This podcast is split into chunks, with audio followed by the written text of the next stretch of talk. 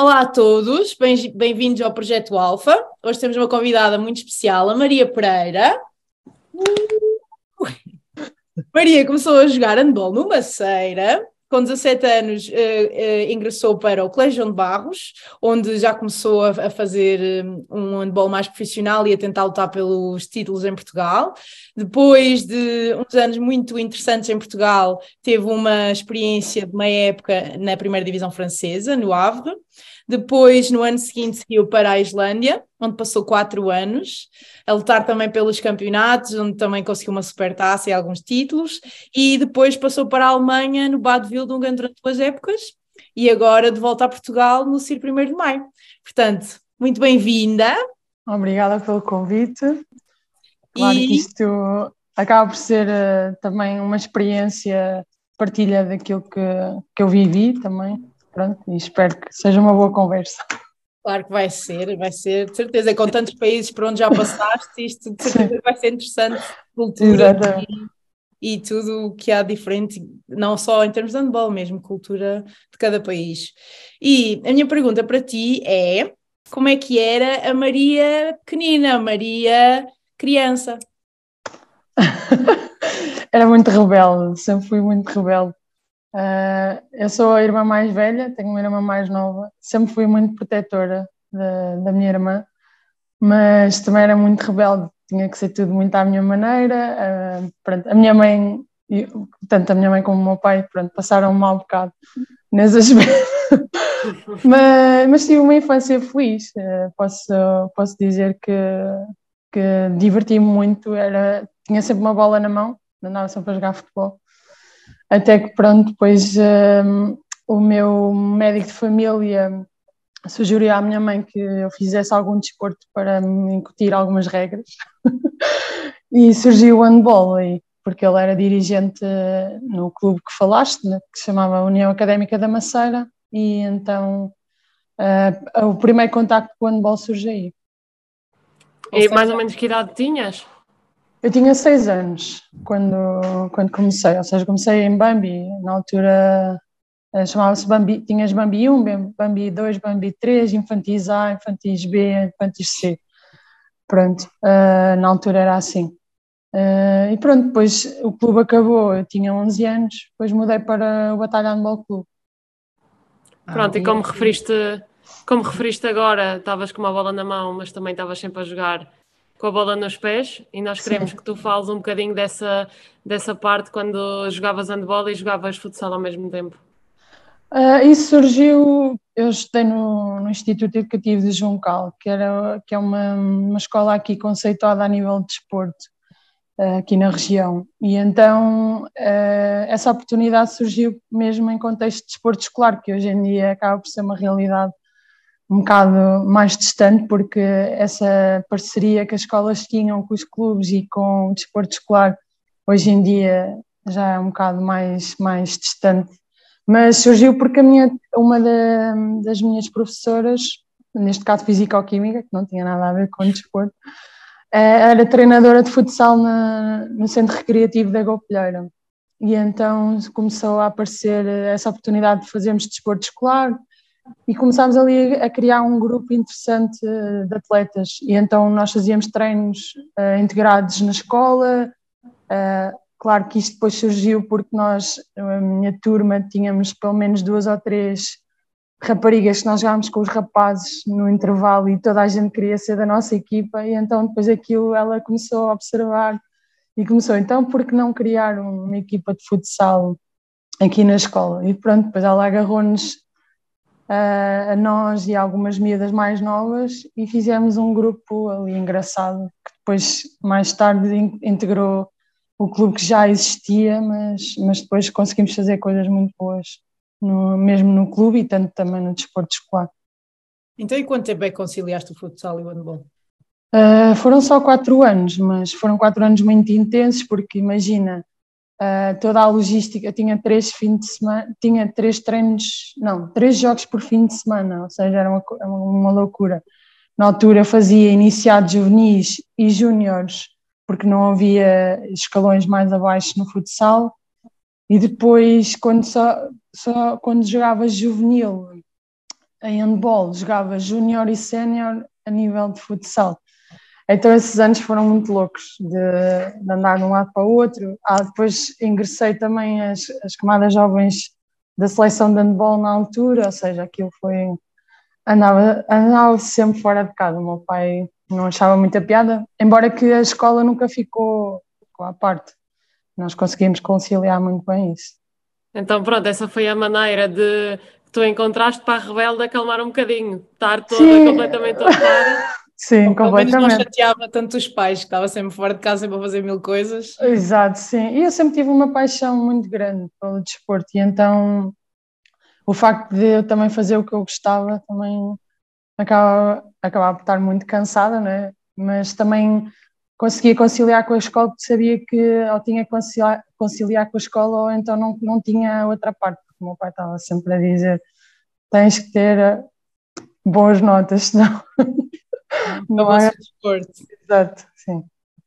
Não, sem dúvida. Isso é uma, isso é uma, um, uma mais-valia que tu vais trazer sempre para o futuro e eu admiro as crianças e os pais que conseguem que Sim. eles consigam fazer mais que um desporto, porque eu acho que um desporto só por si já é uma logística difícil, então dois é de admirar, sem dúvida.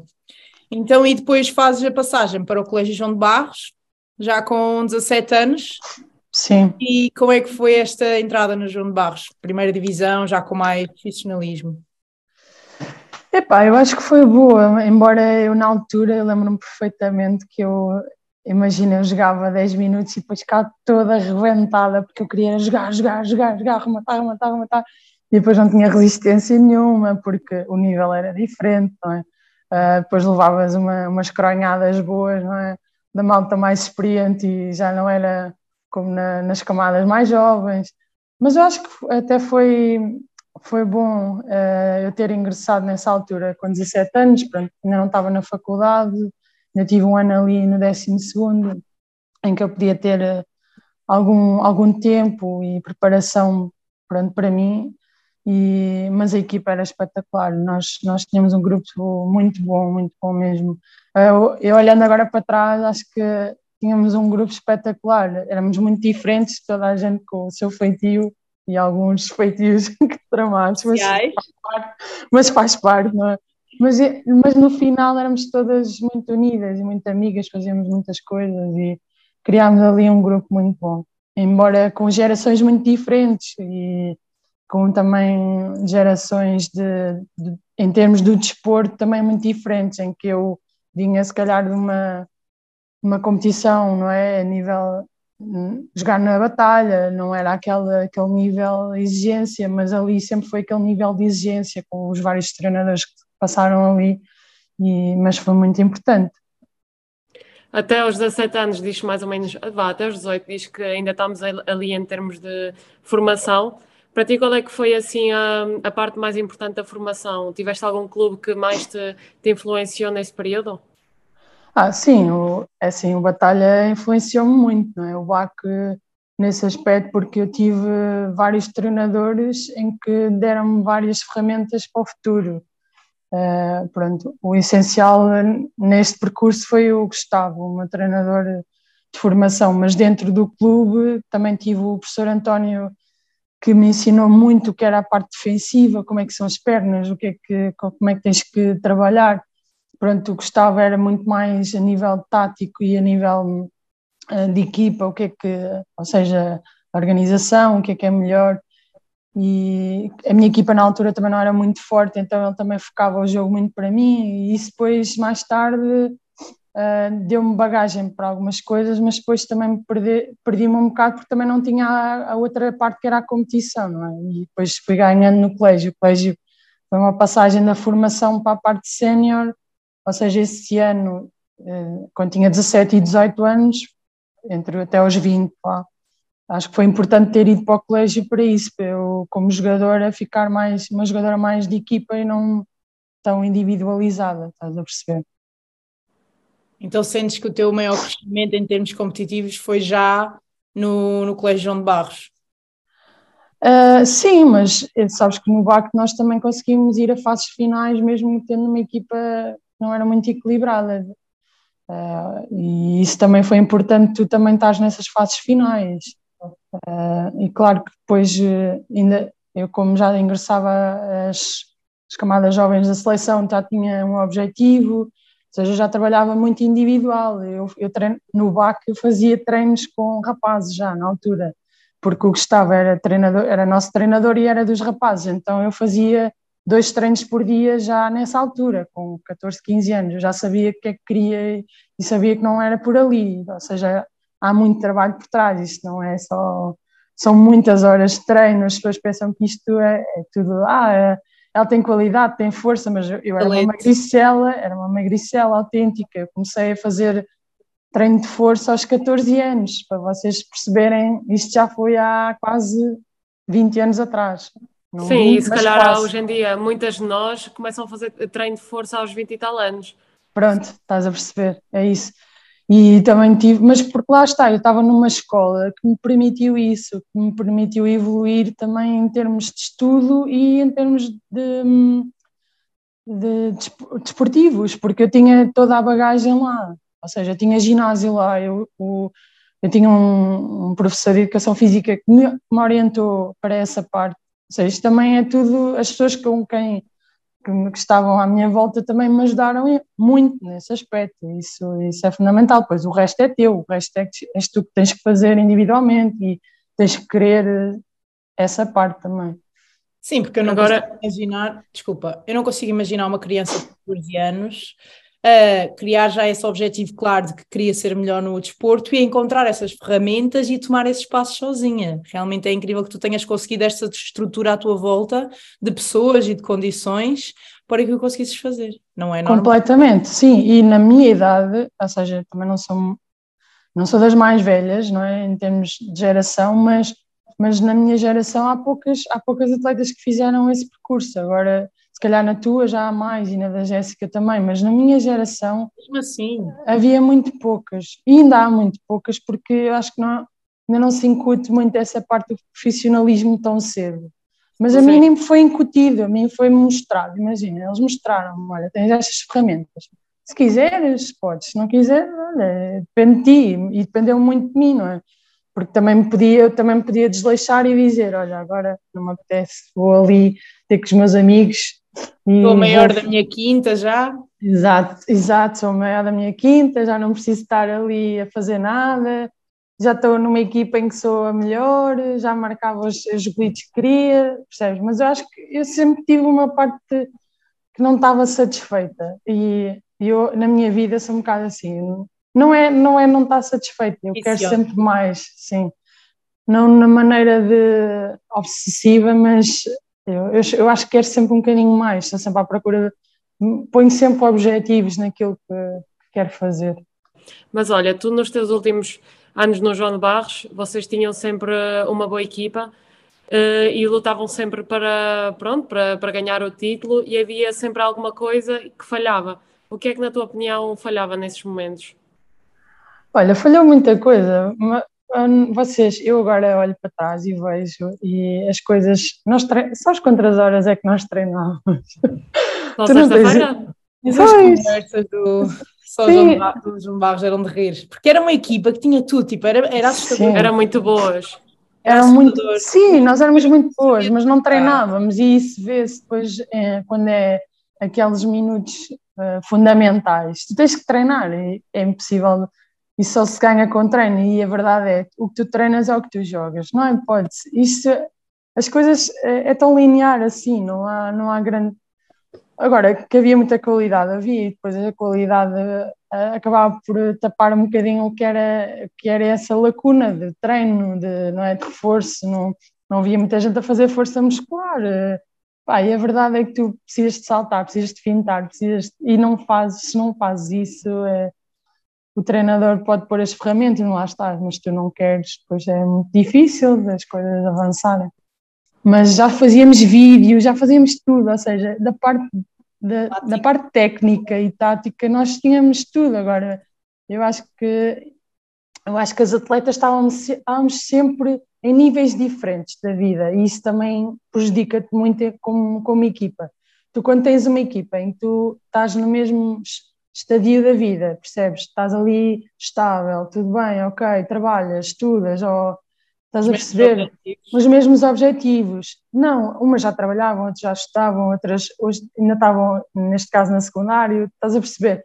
É uma diferença muito grande a nível de equilíbrio dentro uhum. de uma equipa. E, e isso é, Claro, exatamente. Sim, sim, exatamente. Então, pronto, eu acho que sempre, eu, é isso, a conclusão que eu chego é que nós sempre, como equipa, tivemos sempre em, em, em estados da vida muito diferentes. E então, depois, dentro do campo, isso notava-se, porque depois o treino não estava lá, não é? Mas deve ter doído, não é mesmo? A chegar a essas fases ah, finais. Ah, claro, exemplo, claro. O ano, o ano em que vocês eliminam sim, Madeira SAD e depois yeah. vão para o Ala sim, sim. perdem na final para o, para o título do campeonato. É daquelas coisas que tu derrotaste todas essas lacunas até o momento yeah. e depois não, no... Sim, mas lá está, eram três jogos em que tu tinhas de ter capacidade física e aí ganhou a capacidade física, não foi o handball. Lá está. E a, a, verdade é essa, a verdade é que se tu tivesses capacidade física mais a qualidade que já tinhas, tinhas ganho na boa, na boa. Ei, é, é verdade. Não, é, tinha, é o João Barros nessa altura tinha uma, uma equipa mais experiente. A, a experiência que o Alavário tinha nessa altura foi a Seabra e pronto, por acaso yeah. foi a Seabra que marcou o gol sim. que deu o título. Sim, mas, eh, mas, pronto, vocês tinham mais experiência, mas acho que é isso que referes, que se tu não treinas, ainda por cima estás a jogar uma final de um campeonato em que é três jogos e estava empatado a um e iam jogar yeah. o, o jogo decisivo, claro que depois fica um pouco complicado de, pronto, as coisas correrem bem. Claro. E, e, e, assim, a qualidade está sempre lá, mas isso hoje em dia é, e na altura igual, isso, uh, o facto de não teres capacidade física não, não me permitia. E eu falo por mim, na altura eu também era uma miúda, lá sabia o que é que era, se calhar tinha algumas noções, mas do que sei hoje, se calhar não, nem metade do que sabia, não é? se soubesse o que sei hoje, mas isso, claro, isso é, é tudo muito bonito dizer, mas não, as coisas são vividas naquela, naquela época e, e, as coisas vão evoluindo, ainda bem. E tu, como pessoa e atleta, também evoluís e percebes que, que é? eu era muito cética em muitas coisas, alimentação, pronto, em termos de força não, porque já tinha uma, uma, uma realidade diferente, mas opa, de condição é. física, de descanso, claro, tipo, naquela altura tu és uma jovem e queres é aproveitar a vida. Claro, principalmente tu que estavas na faculdade, sim. ainda por cima em Coimbra, que sim, é. Sim, Coimbra, sim, exatamente. Sim, sim, era isso que eu estava a dizer, por isso que eu acho, eu acho que a nossa equipa nunca teve em, em fases da vida em que todas estivemos na mesma fase da vida, estás a perceber? Uhum. E quando isso acontece, consegues ter uma estabilidade melhor. Agora, quando tens muitas, muitas a estudar, opá, e estudar mesmo não estamos a falar da vida, não é? Mas, mas eu tinha muitas cadeiras. Primeiro ano eu lembro-me de ter nove cadeiras, primeiro semestre, em que tu tens de agilizar isso tudo com, com treino. E, e nós fazíamos viagens de comboio de Pombal a, Pombal a, a Coimbra, ou seja, demorava três horas ou mais. Três horas? Era, para treinar, para treinar. Ir e vir? Não, olha, ir e vir era uma hora, tínhamos do regional treinávamos uma hora e meia em Pombal na altura, voltávamos de comboio e eu depois ainda tinha que apanhar o autocarro. E nós hum. fazíamos isto duas vezes por semana. Sim, sim, toda uma logística. Mas vocês iam treinar a Pombal? Sim. A quem estava a estar em Coimbra, sim. Ainda éramos umas três, quatro. Então, e não treinavam com o resto da equipa? Treinávamos. Normalmente a equipa é de Pombal. Sim, sim. Nas sim. casas meirinhas, mas na altura, quando eu estava, era em Pombal. Uhum. Sim, sim. Pronto, e entretanto, em, na época 2014-2015, a meio da época, saíste, foste para o. O que é que motivou essa tua saída a meio da época para, para o campeonato assim tão forte? Olha, saí e saí até e, opa, e acho que foi uma, uma altura muito boa para sair porque eu aqui eu já, já trabalhava na altura e hum, já estava um ano a, tra a, trabalhar e a minha vida era completamente louca a trabalhar. Trabalhava 8 horas, depois tra trabalhava em Porto Mós, ainda tinha que me deslocar 40 minutos até ao treino, depois treinava cerca de uma hora e meia, voltava dos 40 minutos, ou seja, o meu ano civil nesse, nesse ano foi muito duro. Eu nem me lembro, às vezes nem me lembrava de estar a conduzir, porque era tão automático, eu estava com um cansaço tão, tão grande que eu, eu, juro que às vezes pensava que nem, não, não me lembrava de passar por, por certos sítios, isso acontecia-me bastante. E eu comecei a pensar muito na minha vida, o que é que, que, é que eu queria, pronto, os ordenados eram miseráveis também na altura, uh, pronto, e uma pessoa começa, eu recebi uma, uma chamada em dezembro um, ah, para, com essa possibilidade e depois pensei, epá, isto eu, eu gostava muito disto, mas o meu pai sempre me disse, não, tens que gostar primeiro porque é fundamental teres, teres uma licenciatura e depois vais à tua vida, fazes o que tu quiseres. Pronto, depois eu acabei o curso e pensei, não, não me vou já pôr nesta aventura porque eu também tenho que perceber que, o que é que eu quero bem da minha vida. E pronto, depois quando surgiu essa oportunidade, eu, claro que passaram mil e uma coisas pela cabeça e depois uma das coisas que eu na altura fiz foi pedir contrato à minha empresa, que já trabalhava lá há um ano, e então dizia, olha, se, tiver, se eu tiver contrato fico cá, se não tiver vou-me embora. E fui lá, fui lá três dias ao Ave, na altura experimentar, eles gostaram, uh, voltei e perguntei como é que é, uh, dão-me contrato no trabalho, não me dão, pronto, não avançaram e eu disse, olha, então vou-me embora e vou experimentar outro, outro país.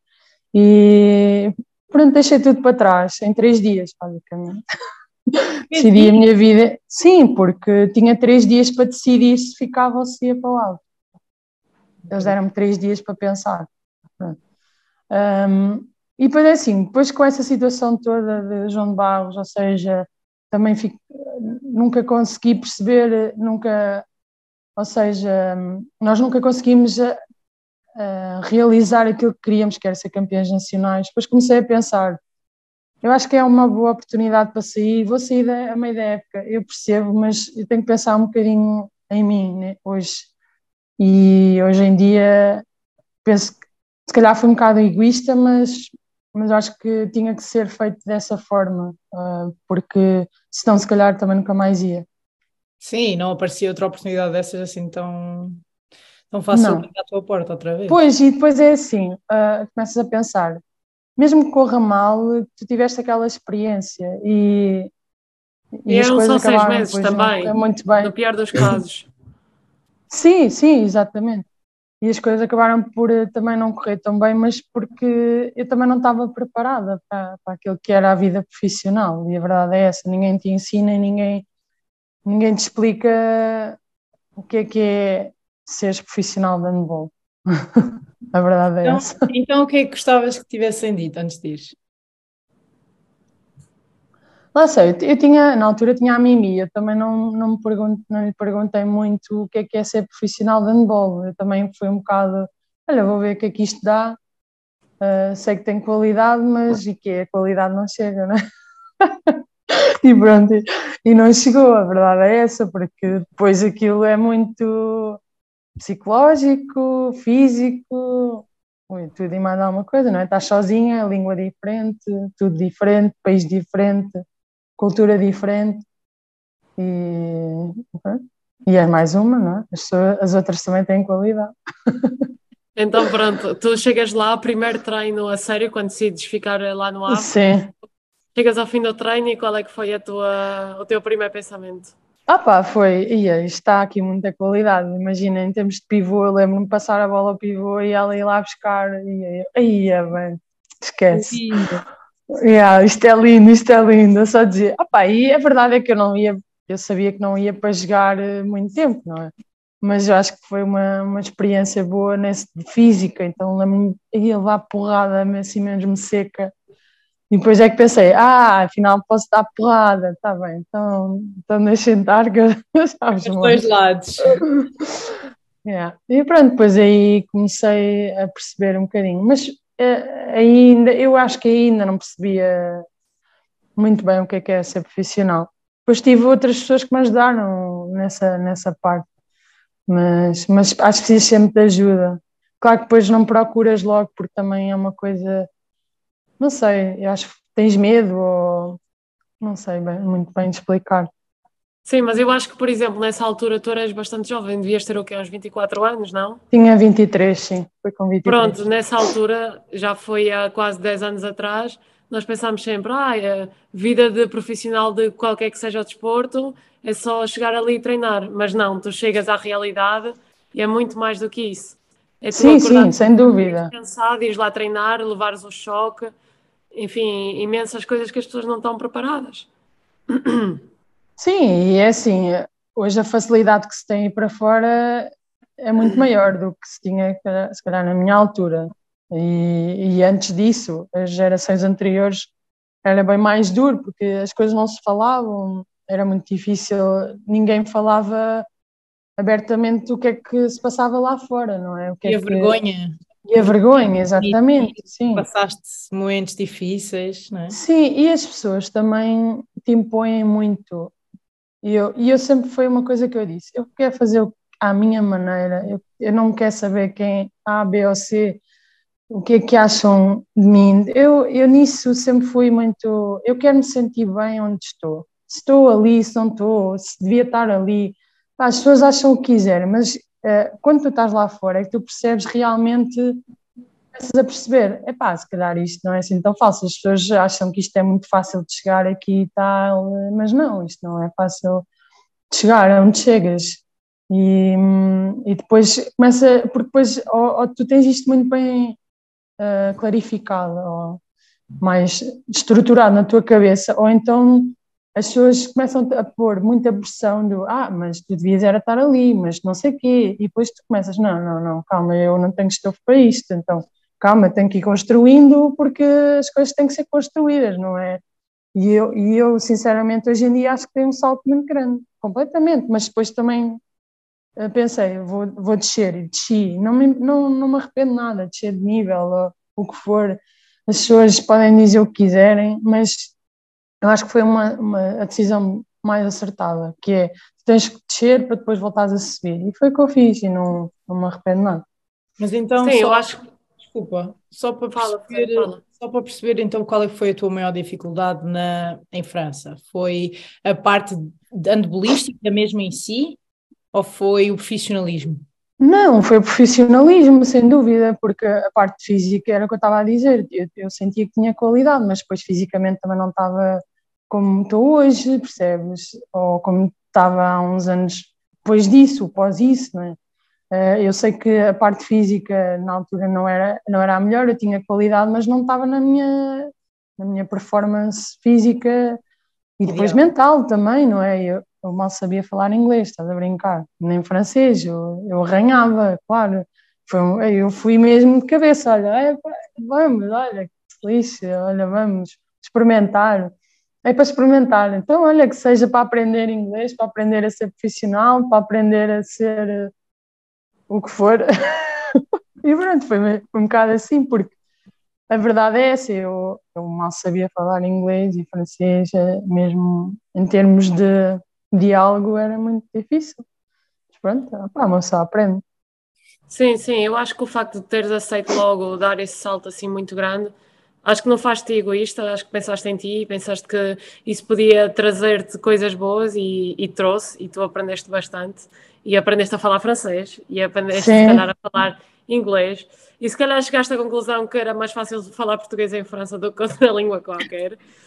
Mas olha, tu depois acabas por ficar, ficaste são seis meses lá em Abra, acabaste a época. Sim. E um, porquê, é que, porquê é que acabaste por sair? Foi por escolha tua ou o clube achou que não, não tinhas a qualidade suficiente?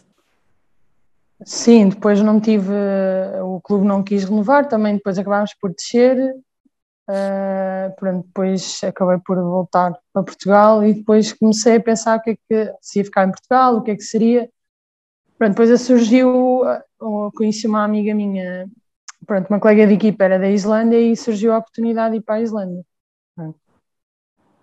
Foi como a partir é dela. Esse, como é que foi esse passo? É que, realmente, Tu estás a falar da questão de não saberes a língua e teres algumas dificuldades culturais e adaptação em França, mas então para a Islândia é outro mundo, não é? Sim, e a verdade é que eu fui assinar e já levava as coisas todas. Eu nem tinha assinado já de cabeça, Tu foste de país em país jogando de cabeça. Não sei, se, não sei se queremos dar a tua história como exemplo, afinal. Nós queremos, sim, senhora, queremos. Yeah.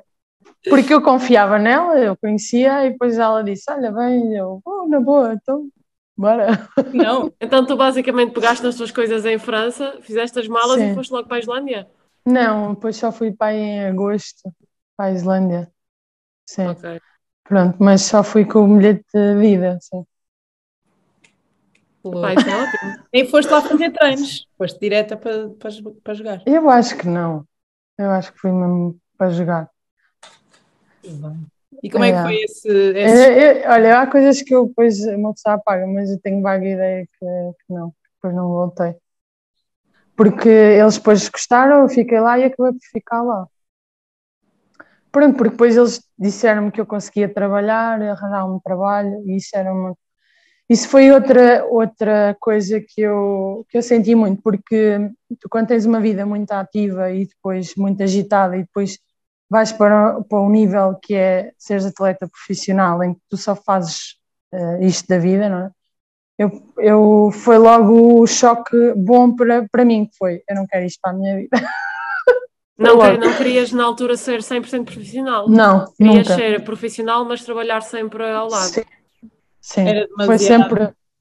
É, porque por exemplo, eu sempre fui habituada a ter várias coisas, vários desportos. Imagina o que é que é estar só a praticar um desporto com as mesmas pessoas, não ter uma vida social em que eu estivesse fora daquilo, em que não falasse de outras coisas senão aquilo, e para mim aquilo eu entrava em conflito comigo, é. porque eu sempre, sempre me interessei muito por, por outras coisas e, e, e o facto de ter a fisioterapia, que o meu pai ainda bem que insistiu nessa parte na parte educacional, que era sempre foca-te nisso, foca-te nisso, isso vai dar um futuro. Claro que dá um futuro, mas o que me deu mais futuro foi o handball. O handball é que depois abriu portas para a fisioterapia, isso, isso é óbvio.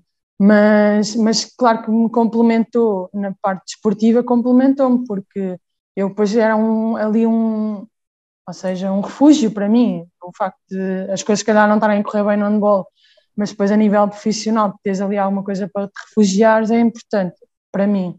Claro que não é para toda a gente, mas para mim eh, era fundamental eu ter, eh, ter esse, eh, esse, essa outra atividade. Uhum. Sim, tu acabas por ficar mais ou menos quatro anos. Foi quatro anos na Islândia, não foi? Sim, quatro épocas. São cinco Pronto. anos. Fiquei quase cinco anos, quatro épocas. Pronto, ficas, ficas mais ou menos uh, cinco Sim. anos. Uh, porque é que ficaste tanto tempo ou pouco tempo lá? Porque nós, quem te conhece bem, sabe que a Islândia foi um, um dos períodos mais felizes da tua vida. Porque é que acabaste por sair ou porque é que ficaste tão pouco tempo? Olha, eu pensei inicialmente ficar duas épocas e depois mudar. Uh, só que depois é assim, tu tens a tua vida muito planeada, não é? Ah, agora é isto, agora é aquilo, agora é não sei o quê. E depois a vida dá-te assim uma, um pontapé assim Assim, como, assim, não, dá-te assim um pontapé dos bons e, e depois começas a pensar, é pá, tens isto planeado, mas calma que a vida vai-te mostrar que nem tudo é planeado.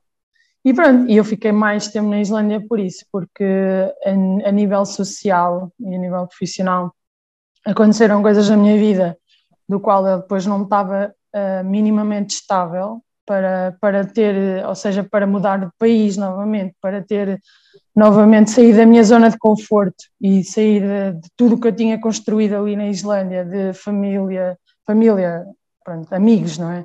Amigos, uh, estrutura ali forte no clube, que tratavam-me como família, uh, nunca me faltou nada e eles trataram-me com muito carinho mesmo. E depois, quando tens situações à parte na tua vida em que te em que tu ficas completamente desnorteada, depois tu não consegues dar esse passo. Então eu pensei, eu não vou dar esse passo porque então aí é que me vou enterrar eh, à grande, porque se tu não estás mentalmente estável, tu estás a, a criar mais instabilidade na tua vida, não vale a pena. E então pronto, e ó, quando eu tinha 26 anos surgiu um problema familiar uh, com a minha avó, e a minha avó foi a pessoa que me, que me criou, e então, a partir daí, aquilo fiquei pronto, com uma instabilidade emocional muito grande. e então depois, na, na, época a seguir, tinha de tomar decisões, quer dizer, tinha 25, mas pronto, foi com 26 que depois até... Mas pronto, e então eu comecei a pensar, porque depois aquilo aconteceu, essa, essa situação aconteceu em novembro e depois eh, é em novembro que tu tens que decidir a tua vida e tudo mais. Como atleta, vocês sabem disso, não é? Começam a preparar a época a seguir e então eu decidi, não, eu vou ficar mais um ano porque, eu não me sinto capaz. Eu ainda à procura, depois, mesmo assim, não sei, eu estava sempre à espera que não aparecesse nada que, me, que me, também me chamasse muito e, e pronto, e acabei por ficar mais, mais dois anos por isso. E sentes que foi a decisão acertada que, que precisavas nesse momento? Sim, claro, porque imagina, eu acho que tu mentalmente e mesmo psicologicamente não estás bem, não é?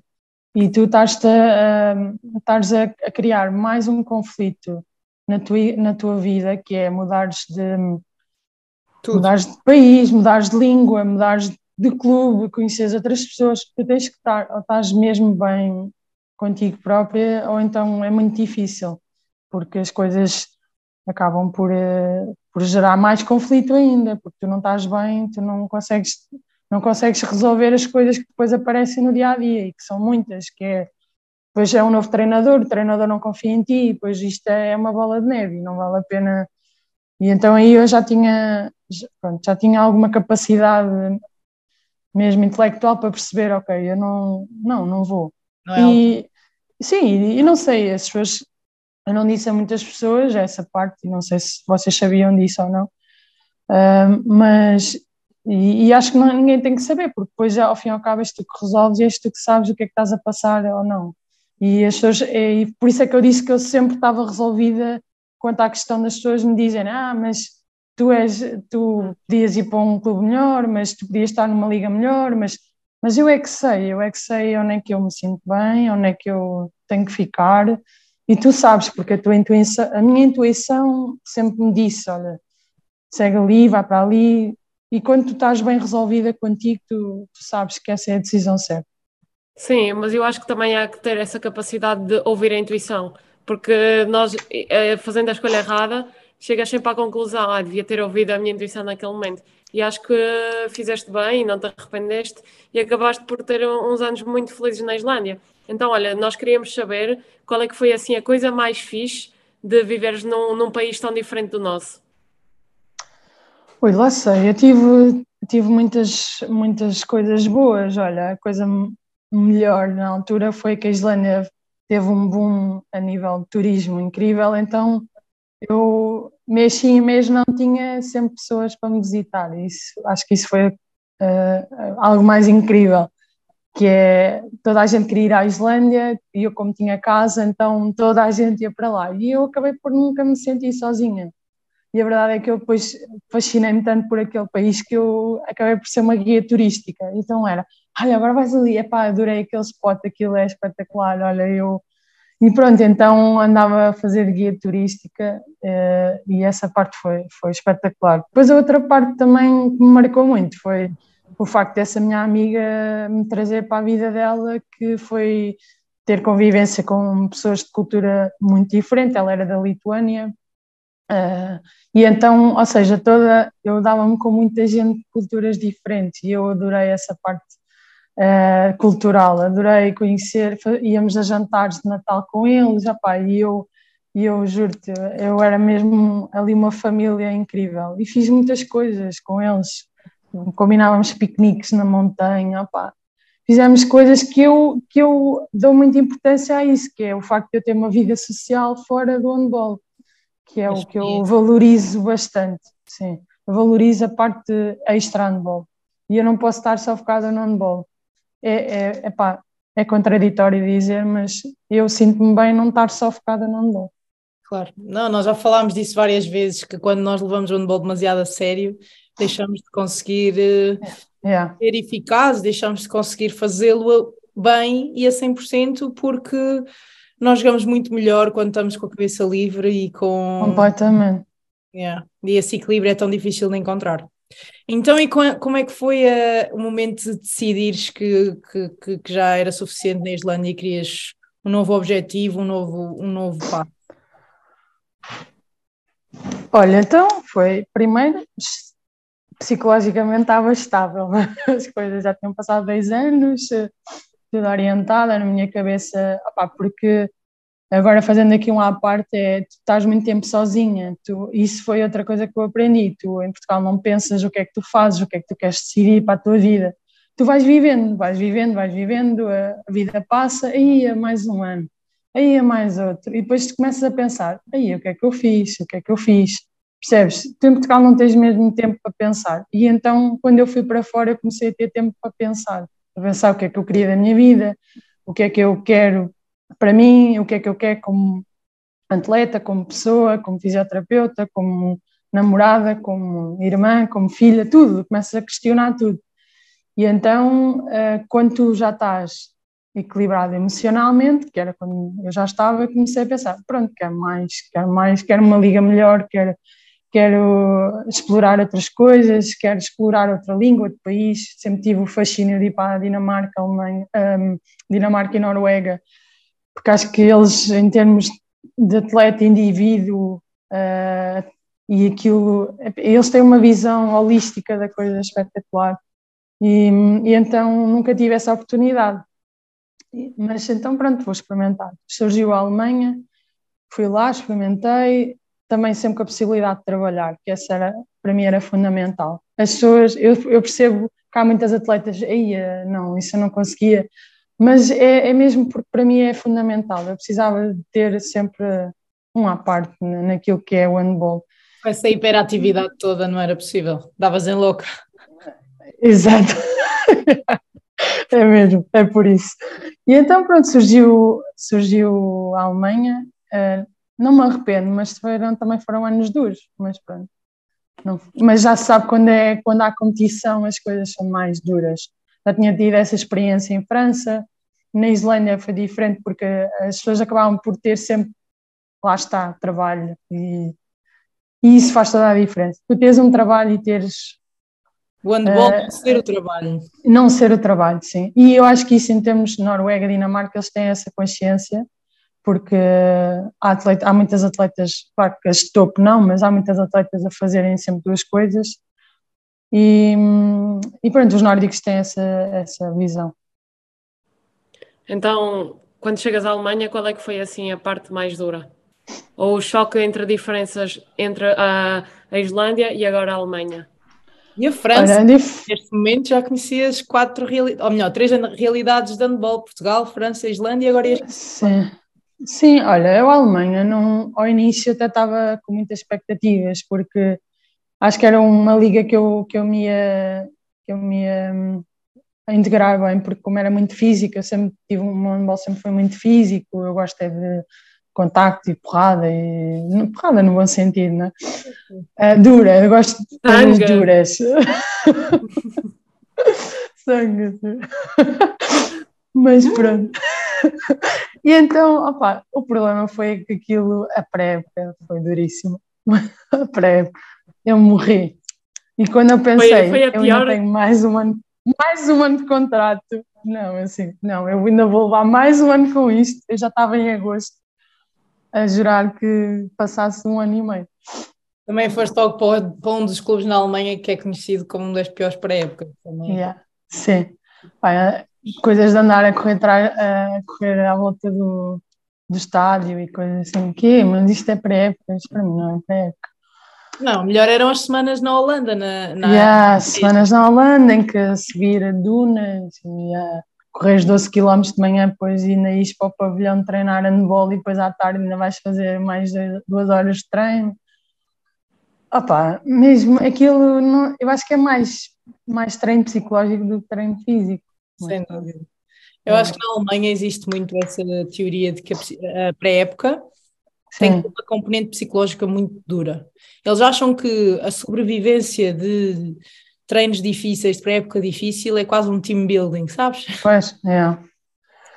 Mas pronto, então, mas conheci pessoas incríveis, ainda, ainda hoje tenho contato com elas e pronto, nem tudo foi mal, a verdade é essa. Também foi dos melhores anos que eu, em termos de, é um bocado contraproducente, mas mas não te sei dizer, acho que foi uma das melhores épocas que eu fiz, a primeira que eu cheguei. Yeah. Por isso é um bocado, eu começo a pensar, como é que eu psicologicamente estava zero, zero, zero, não é? E depois fazia jogos muito bons. Pá, era aquela, eu ia buscar forças onde não tinha, acho que era mesmo aquilo. Porque, porque foi muito duro, porque as pessoas, é assim, tu percebes que nem toda a gente quer o teu bem, mesmo que seja para o bem da equipa, e, a verdade, e essa realidade é muito dura, em que tu sabes que tu estás bem, mas depois não és tu que vais jogar, opá, isso choca-te um bocado. Mas lá está, como eu já tinha 28 anos e já tinha toda esta aprendizagem, né? Uh, levei aquilo de pensar, problema não, não está em mim, eu vou continuar a fazer o meu trabalho, a treinar, porque eu gosto de treinar, sempre gostei de treinar, não, e não vou dar, e depois sempre foi aquilo que eu pensei para mim, eu não vou dar nenhuma, nenhum argumento para as coisas irem, para calharem para o meu lado. E foi o que eu fiz, eu sempre que ia para treino, aí nenhum argumento, ai, eu dava, eu dava tudo, dava tudo. A jogar. Já, yeah, era, era. E pronto, e isso foi bom nesse aspecto de me tornar mais dura, ainda mais, mas, mas também foi muito difícil. aos 28 anos ainda ir para casa chorar, oh mãe, estou farda desta porcaria. Brenda, tem calma e não sei o quê, e depois começa a pensar, ah, pronto, é, a decisão é tua, não tens que estar uh, ao mãe ao mãe, a decisão é tua, ponto final. E agora anda. Agora acaba. Agora acaba. Houve muitas que não acabaram, mas, mas pronto, eu acabei. Com algumas lesões, porque depois a parte psicológica afeta-te muito nisso. Não das mais graves, ainda bem, mas pronto mas tranquila da vida. Então sentes que hum, psicologicamente os anos na Alemanha foram mais difíceis do que essa quebra que tiveste na Islândia? Não, foram diferentes. Foram diferentes. Porque, por exemplo, essa na Islândia acabou por ser muito pessoal. Esta era mais profissional, que Exato. é o questionarem o teu trabalho e eu nunca tinha sido questionada no meu trabalho, percebes? E isso é, é duro. Mas depois comecei a perceber, isso não é meu, porque eu estou a fazer o meu trabalho. As pessoas é que acham que tem que ser de maneira diferente. Eu, eu sempre disse e sempre fui fiel àquilo que eu acreditava, que era eu não vou mudar. Então tenho 28 anos e vou mudar. Não. Eu vou me adaptar, mas tu também tens que. As outras pessoas também têm que se adaptar um bocadinho a ti, não é? Só, não podes ser só tu a adaptar, a adaptar, a mudar, a modificar, a tentar arranjar. E eu acho que, eu acho que deixei lá uma, uma não me quero gabar, mas acho que deixei uma parte positiva do meu trabalho. E de, porque eu não, nunca. A parte, a parte difícil era ir para o caminho errado, ir eh, para aquilo que tu não acreditas, ir. que é muito fácil tu desviares-te do caminho. Mas depois tu, lá está, eu como, como tinha muito tempo também para pensar, mesmo trabalhando de manhã, depois à, à noite refletia naquilo que tinha feito e não sei o quê, não, este não é o caminho que eu quero seguir, e eu não sou assim, eu não quero ser assim, e ó, as pessoas percebem que eu não sou assim, ou não, e eu estou-me a cagar, porque eu não, não vou ceder. E não cedi. holísticos? Sim, sim. Mudarem o teu estilo de jogo? Mudar... Não, não, não era, era mudar, não, o meu estilo de jogo eu nunca mudei, porque eu era assim. Era mudar o, o meu estilo de pessoa, como atleta, como na equipa, estás a perceber? E eu não, não, eu não, não sou assim. Eu sou uma pessoa, sou, eu transformo dentro de campo, isso mais do que visto, não há, não há volta a dar. Assumir, assumir. Agora, se, se me transformo para o lado que eu quero ou para o lado que tu queres, isso já, já são outros assuntos. Mas olha, Maria, tu, será que nos consegues dar algum exemplo assim de, de alguma situação que ocorreu? Sim, claro. Olha, por exemplo, eh, aquelas rivalidades de treino que era de estares ali a, a, gritar e vai, não sei o quê. Pá, eu não sou assim. Eu gosto, eu, eu gosto de motivar, eu gosto de dizer as coisas, mas de outra forma. Tu não tens que dizer as coisas a, a borrar ou a cuspir ou, ou a empurrar ou o que for. Eu não entrava nesse jogo de psico, psicológico. Eu entrava no jogo de motivar. E tem que ser assim, e porque é que temos que jogar melhor e porque é que. Porque as coisas depois iam sempre, ah, mas não treinámos bem. Às vezes não é isso, às vezes tu vais com uma estratégia para o jogo, a outra equipa também tem outra estratégia. E se calhar tu tens que mudar a estratégia. tu como atleta e tu como treinadora e staff, ou o que for. Portanto, toda a gente tem que perceber isso. Agora uh, é um bocado assim. Acho que era mais. Uh, eu não, não queria conflito, eu não gosto de entrar em conflito, eu gosto é de perceber o que é que se pode resolver, o que é que podemos fazer. O que me ensinou mais uh, na Alemanha foi ter competição e o facto de teres competição. Tu achas às vezes que tens que competir, mas o, não é competir, tu tens que cooperar e eu aprendi muito isso, o que é que é cooperar com a tua atleta, com a tua atleta de posição, o que é que é cooperar com a pessoa que está ao lado, ao lado de ti ou vai fazer o mesmo papel que tu. E eu nunca entrei com isso, porque o papel, esse papel de quem joga ou não joga é do treinador, e isso quem treinador é que manda. Mas tu podes, tu podes competir e fazer a outra pessoa crescer, que é estar Exato. sempre quase ao mesmo nível da outra pessoa. E foi e quase como eu fiz que é tentar sempre. Desculpa, desculpa, diz. Não, ia só dizer que é não ter que passar por cima do outro para. Yeah, exato, é isso. E eh, aí dizem, é, queriam muito que eu passasse por cima do outro, mas não, eu só queria estar igual ao outro. E depois aí a, decisão, claro, fica difícil para quem? Para quem, para quem lida, não é? Mas eh, de Sim. que forma é que, é que tu sentes que elas não foram justas contigo?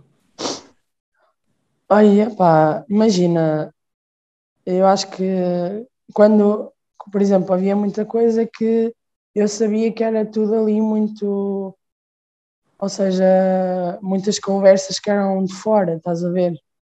E isso a mim irrita-me um bocado, eu fico que me digam na, diretamente, que falem comigo e digam, olha, isto não está bem, isto não está bem, isto não está bem, mas também de forma justa, porque quando eu cheguei lá as coisas também me foram ditas, epá, muito injusto, eu, eu, eu disse mesmo à, à minha treinadora na altura e a conversa posso, posso partilhar até porque pronto foi, eu também eu sou uma gaja muito direta e eu vou às coisas e não tenho medo de, de enfrentar o que é que seja. E na altura a conversa inicial que eu tive com ela ia bem, rasgou-me de alta acima de alta abaixo neste caso Uh, opa, e coisas que eu, que eu nunca tinha ouvido na minha vida. Imagina coisas opa, que, não, opa, que não se dizem. Eu acho que há, há coisas que tens, podes dizer de outra maneira e ali foi mesmo a rasgar. E depois eu disse-lhe que eu nunca tive na minha vida alguém que fizesse isso comigo, porque a intenção era fazer o, a psicologia invertida. Pá, eu percebi isso, mas, mas é duro, não é mesmo? Ouvir, ouvir uh, coisas. Uh, tu sabes que não são verdade, que as pessoas não te conhecem, que, em que dizem na mesma aquilo para te espicaçar, mas também te deitar abaixo. E eu, e eu não concordo com essa psicologia. E depois isso era tipo também na equipa, estás a perceber as coisas. E eu não gosto, eu não gosto dessas coisas. Eu gosto que as pessoas se sentem, falamos diretamente sobre as coisas, sem ressentimentos. Opá, as coisas têm que ser faladas, como em tudo na vida, não é? Quando, como em tudo nas relações interpessoais. E não vale a pena andarmos aqui com paninhos quentes ou andar aqui atrás e no rodeio. Pá, eu não gosto, não gosto consegues, nada disso. Consegues dizer qual foi a pior coisa que, que, que te disseram? Isso foi nesse, nessa tal conversa?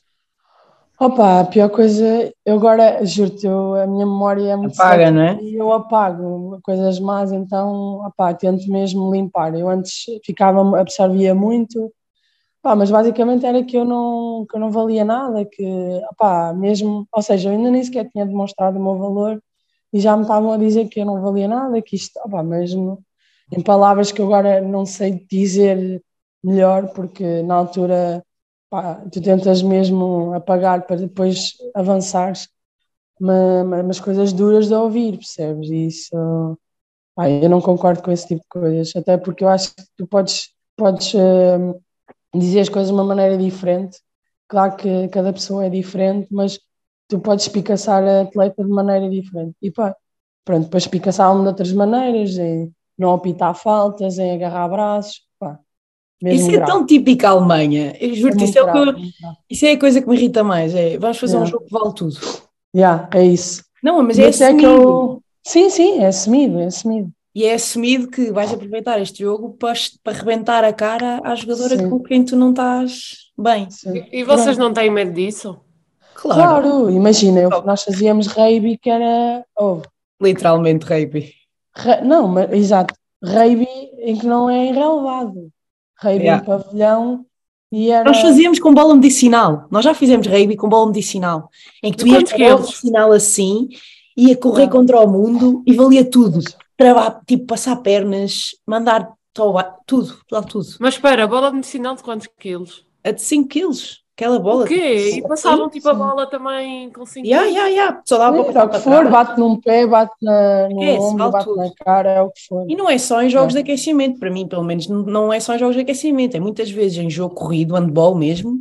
Há certos momentos na semana em que vê-se perfeitamente o treinador que vai deixar valer tudo. E o pessoal começa a, a picar-se e a entrar numa cena que começa a ser perigoso. Yeah. Yeah. Yeah. Epá, essa Alemanha é mesmo um mundo completamente. Yeah, yeah. Mas olha, eu na Islândia é também tive assim. Não, não, eu na Islândia também tive um treinador assim. É? Que, é, porque íamos pôr umas contra as outras. Pá, porque assim, o, no handball o que, o, que, o que faz, ou seja, o que delimita as regras do jogo é o árbitro. Yeah. E tu tendo o árbitro como treinador e que queira fazer o que quiser no treino, estás tramada se é um treinador que gosta de pôr uma equipa, uma equipa contra a outra, não é agressividade. Há, há, é, o problema é esse. O problema é que há agressividade e há maldade. E aqui Linha era mesmo a maldade. Yeah. Percebes? E isso era nos tempos, há quase 15 anos atrás, que era assim, que as pessoas eram mais maldadas. Eu acho que agora respeita-se muito a parte individual e a parte física da atleta. Mas, mas há, ainda há pessoas que defendem isso, e eu não tive só ali na Alemanha, na, na Islândia também, e eu, eu inclusive dizia mesmo às minhas colegas, não, não podemos entrar no jogo dele, não vale a pena, não vale a pena, porque isto então, quem vai sofrer somos nós. Yeah. Nós é que vamos ter lesões, nós é que, percebes? Porque isto depois é uma, gera, gera tudo, é, é, é, é tudo mal. É, gera, gera mau ambiente na equipa, gera lesões, nessas, nessas, na Alemanha havia sempre alguém lesionado, sempre, ou levava uma cacetada no pescoço e ficava logo toda zamboada, yeah. esquece. Yeah. Epá, mais, lesões, olha... mais lesões em aquecimentos do que em jogo. Completamente, é o que eu acho. Queres, queres partilhar a tua história, Mariana Lopes? Não, era só isso, é que é muito comum na Alemanha, é só isso. Sim, olha, tu lesionaste a aquecer, eu lesionei-me a aquecer, nesses jogos, jogos da treta. Yeah. E esses jogos todos da treta, eu, por exemplo, eu aqui, aqui no CIR, eu não faço esses jogos. Yeah. Mas tu não fazes, tu escolhes não fazer ou o treinador Não, o treinador não? escolhe. Ah.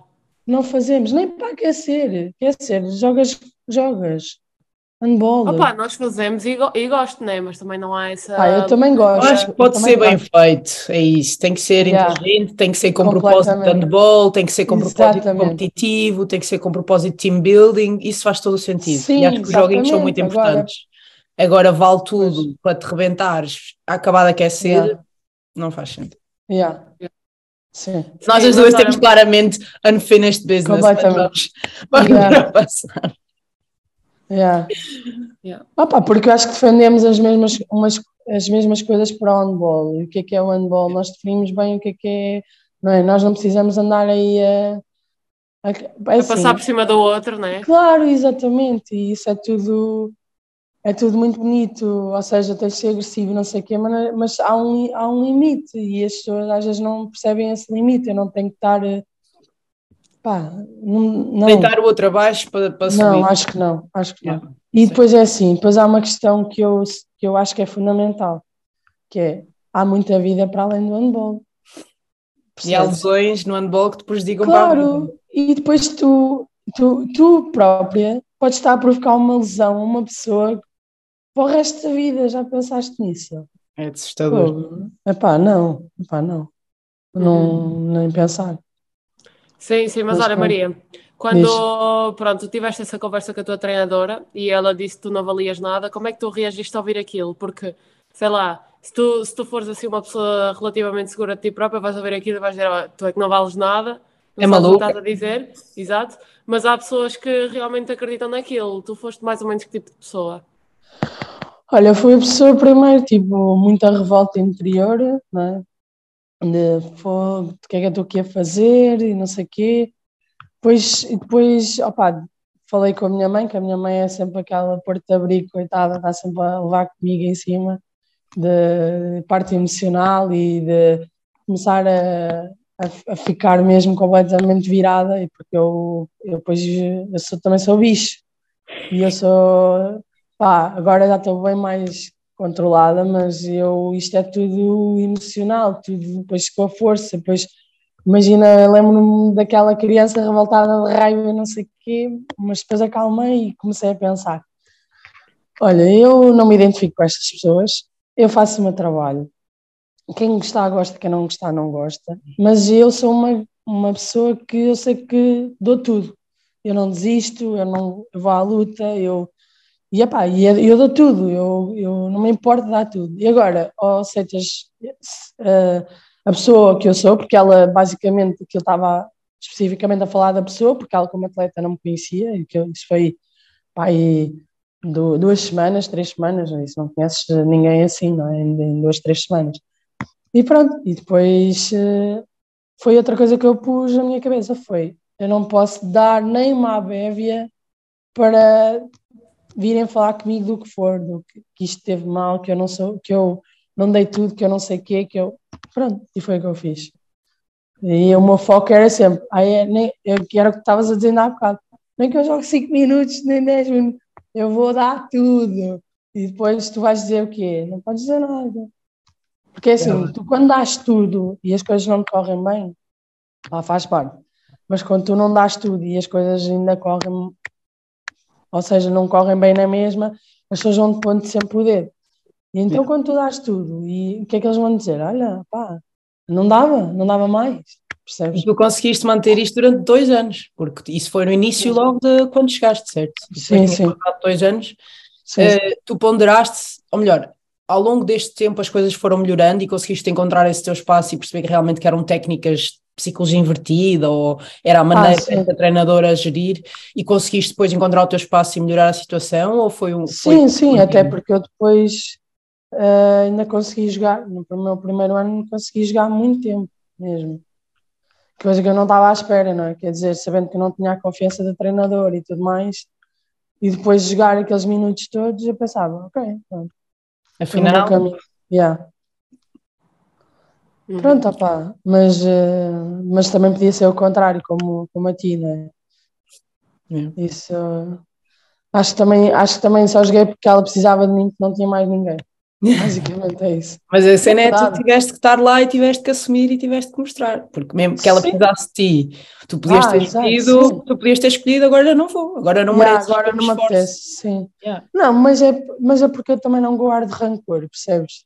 E eu acho que é um bocado por aí. E também era para o meu benefício, isso não, claro. não me ia beneficiar nada, né? Eu entrar por essa onda de conflito e nunca, nunca foi muito disso, de conflito. Eu gosto de dizer as coisas diretamente, mas não é para arranjar conflito, é para resolver, para, é. para, para, melhorar o que, o que é preciso melhorar. Uhum. E tu, no meio desses dois anos, nunca pensaste, tipo, fazer só um ano e dizer, não, não vou fazer mais um ano disto?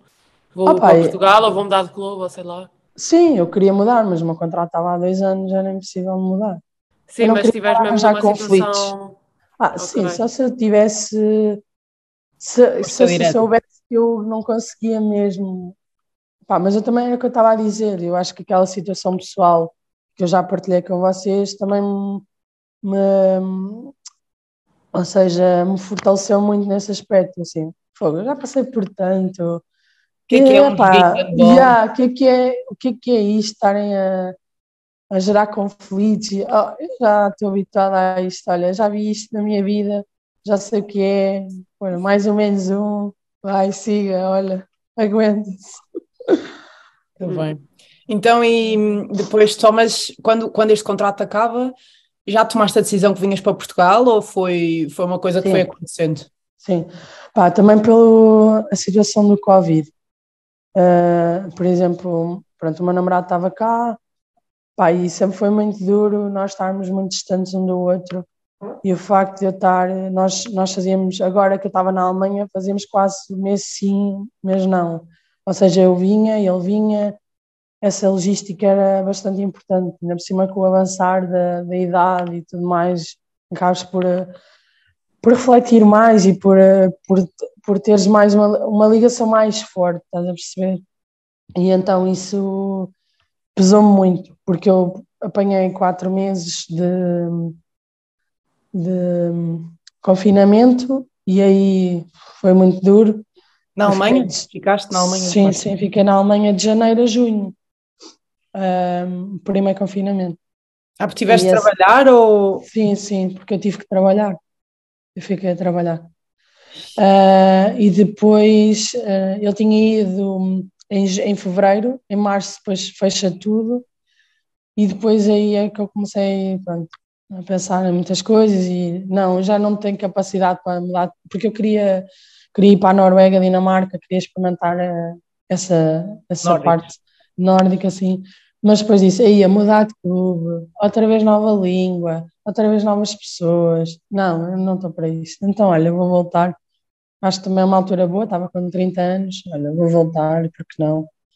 Uh, já, já experienciei muito, já gostei muito disto e já dei tanto por isto que eu já não me sinto capaz de dar mais. E pronto, depois a minha decisão de voltar foi mesmo por isso. Por, pronto, depois tive lesões, depois pensei, epá, não, não estou para isto. Já não estou para estar aqui a, a sacrificar tanto. As prioridades mudam também, não é? Exatamente, sim, sim. Sim, sim, porque até era isto que nós estávamos a falar um pouco, que as tuas lesões um, mudam um pouco a tua vida e tu, por exemplo, tiveste esta última lesão no cotovelo, como é que tu fazias para trabalhar? Não trabalhavas ou trabalhavas? Não, não, mas é, pronto, a minha recuperação no cotovelo, como vocês sabem, foi... Speedy tipo, Gonzalez. A tentar dar o máximo para para fazer tudo, para, para jogar, para, para trabalhar, para, para tudo. E... Mas, tu, como, mas como é que tu trabalhavas? Diz... Trabalhavas só com uma mão? Não, não, aí estava de baixa. É ah, impossível. Okay. Não, não. Mas sempre, quando eu comecei a ganhar movimento, tentei logo ir trabalhar. Uhum. Pá, Isso é mesmo uma também... coisa de, de Tuga, que é está todo roto. Sim. Yeah. Estar de baixo é quase uma vergonha. Todo, tens, tens opa, não sei, estás todo roto, sei de parafusos no corpo e vais trabalhar. Sim, é, pá, também sempre foi uma coisa minha de aguentador e. À frente. Yeah, siga. Então, Mas olha, os meus voltar... utentes que não ouçam isto, que é para. não recomendas. Exato. Então, e agora voltar a Portugal, como é que foi esta, este choque? Porque agora foi o choque ao contrário, não é? Tu, yeah. transição, Portugal, França, França, Islândia, Islândia, Alemanha e agora Portugal. Como é que foi esta adaptação outra vez? Apesar de toda a parte pessoal estar bem, não é? Sim. A parte handbolística deve ter sido duro. Epá, foi, foi dura porque tu vinhas de um ritmo né, alucinante de treinos e não sei o quê, e depois chegas aqui e sabes que o compromisso não é o mesmo, mas isso já, eu já, já conhecia, já, já sabia, mas opá, nunca pensei que pronto, voltar outra vez a estar-me a chatear com algumas coisas e depois é, absorve-te muito porque tu tens de estar sempre a puxar pela equipa, porque tu queres objetivos maiores e tu sabes que uh, puxando pela equipa uh, tu também sabes que vai, podes evoluir e, e tens que manter aquele nível, mas, mas muito opa, eu faço mais aqui trabalho individual do que propriamente handbolístico. Essa questão de às vezes estar sempre a puxar pela equipa, às vezes tira-te muita energia, é. energia que tu já gastas durante o dia, a Sim. trabalhar, eh, e às vezes no treino parece que ao estar sempre a, a, puxar pelas outras, parece que às vezes tipo, esqueces-te um bocado de ti e de, e de pensar naquilo que tu precisas. Epá, depois eu vir uma pessoa que eu não gosto, percebes? Que é de estar ali Linhas. fogo e depois estou sempre a fazer caras feias e epá, eu não sou assim, eu gosto de me divertir com isto só que é assim, eu também se não tomar esse papel, depois é muito chato, porque eu sei que elas são miúdas e não, e, não, e não vão, estás a ver? Então, pá, eu sou uma pessoa dentro do, do treino e sou outra pessoa fora. Mas eu adotei essa, essa postura por isso mesmo, por saber que, para já que temos uma equipa com bastantes qualidades e podemos estar a jogar bem melhor do que estamos a jogar, mas, mas pronto, mas também por isso, para mim, também para, para também manter a parte competitiva, porque senão aquilo, elas dispersam-se muito, perdem muito o foco e eu tenho que estar sempre ali a fazer de mãezinha, estás a perceber? É, é um bocado mais, mais aí.